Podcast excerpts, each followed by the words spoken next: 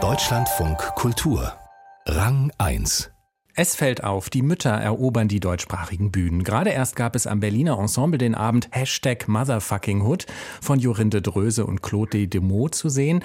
In Potsdam die Stückentwicklung Mütter. Heute Abend geht's mit dem Thema am Wiener Burgtheater weiter. Da wird das Stück Muttertier uraufgeführt, für das die Autorin Leonie Lorena Wies 2023 den Retzhofer Dramapreis erhalten hat, eine der renommiertesten Auszeichnungen für junge zeitgenössische Dramatik. Die Regisseurin des Abends ist Mia Konstantin. Mit ihr spreche ich jetzt. Herzlich willkommen bei Rang 1. Ja, hallo.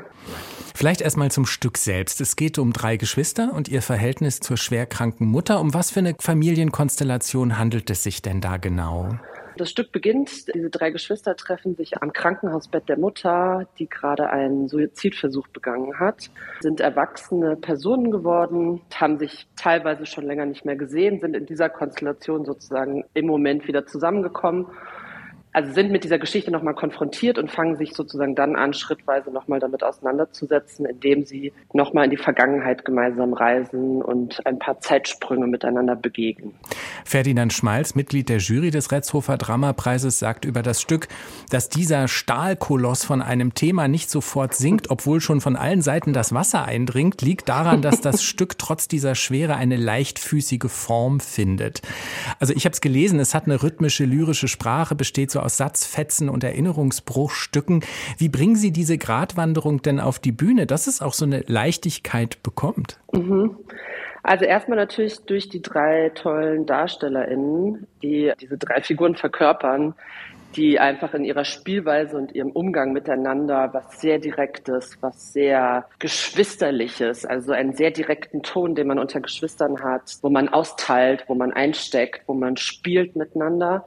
Wir haben sehr viel ich will jetzt nicht sagen gegen den Text gearbeitet, aber wir haben sozusagen immer so versucht, das noch darunter rauszufinden. Und das darunter war oft auch was ganz Leichtes, was Menschliches. Also wir haben das Menschliche eigentlich gesucht. Und da haben wir Zugänge geschafft, die das ganz leichtfüßig, genauso wie Ferdinand Schnalz das da beschreibt, genauso empfand ich das auch, dass man dann ganz leichtfüßig sich über den Text fast tänzelnd bewegen kann. Und das machen die drei DarstellerInnen.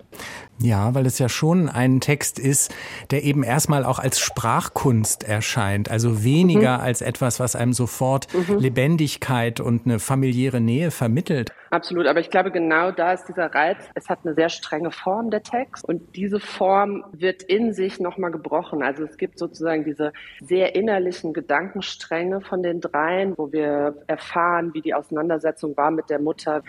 Also wo der Körper reagiert, wenn er an die Mutter denkt, was auch der Geist alles damit macht. Ne? Also welche Themen auch aufgerufen werden. Und dann gibt es in so null Sekunden so ganz direkte Spielszenen, die ganz dialogisch funktionieren, die ganz direkt, die ganz eigentlich alltäglich fast in so einen Dialog irgendwie switchen. Ich glaube, dieser Wechsel, der ist total spannend, weil dadurch kriegen wir eine unglaubliche Dreidimensionalität von diesen einzelnen Personen. Kommen wir auf die Mutterfigur zu sprechen. Was ist das für eine Frau und was für Probleme stehen auch hinter diesem Selbstmordversuch, von dem Sie schon gesprochen haben? Mhm. Vielleicht auch insgesamt auf den aktuellen Trend geschaut. Warum glauben Sie, beschäftigen sich jetzt so viele Autorinnen und Regisseurinnen mit den Mutterkonzepten unserer Zeit? Also wir erfahren Details.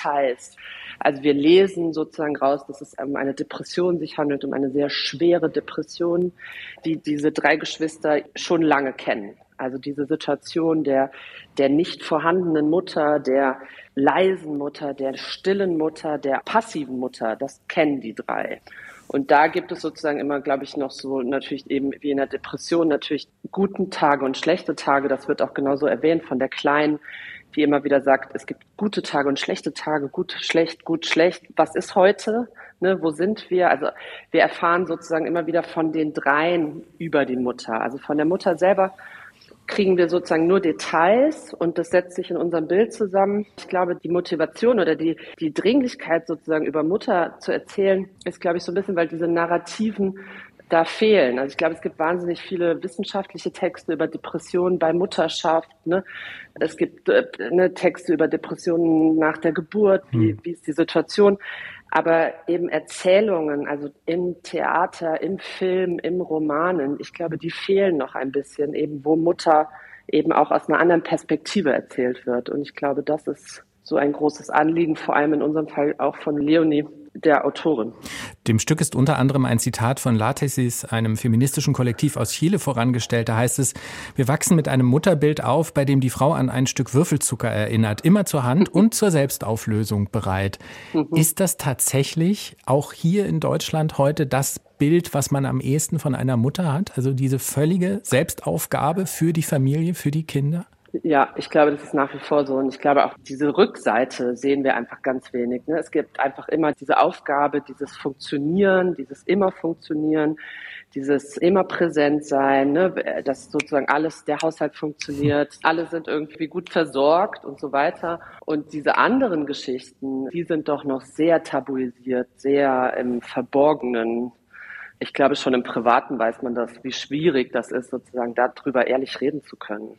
Und das Theater hat da jetzt eine Chance, die es auch ergreift. Das hat offensichtlich was damit zu tun, dass auch mehr Frauen Regie machen und ihre Stoffe wählen, oder?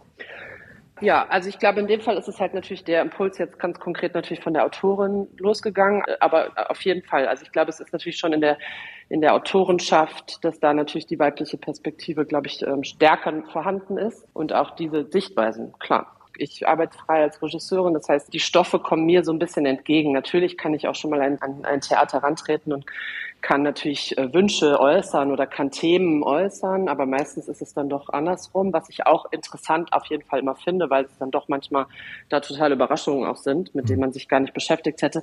Mir hat es einfach mit der Autorin jetzt im Speziellen großen Spaß gemacht und ich finde, es war eine ganz tolle Verbindung auch in der Zusammenarbeit jetzt bei den Proben, also ab dem Moment, wo wir den Text hatten. Und das ist natürlich eine, eine Verbindung, die wir, glaube ich, gerne fortführen wollen sagt die Regisseurin Mia Konstantin. Die Premiere von Muttertier ist heute Abend im Vestibül des Wiener Burgtheaters.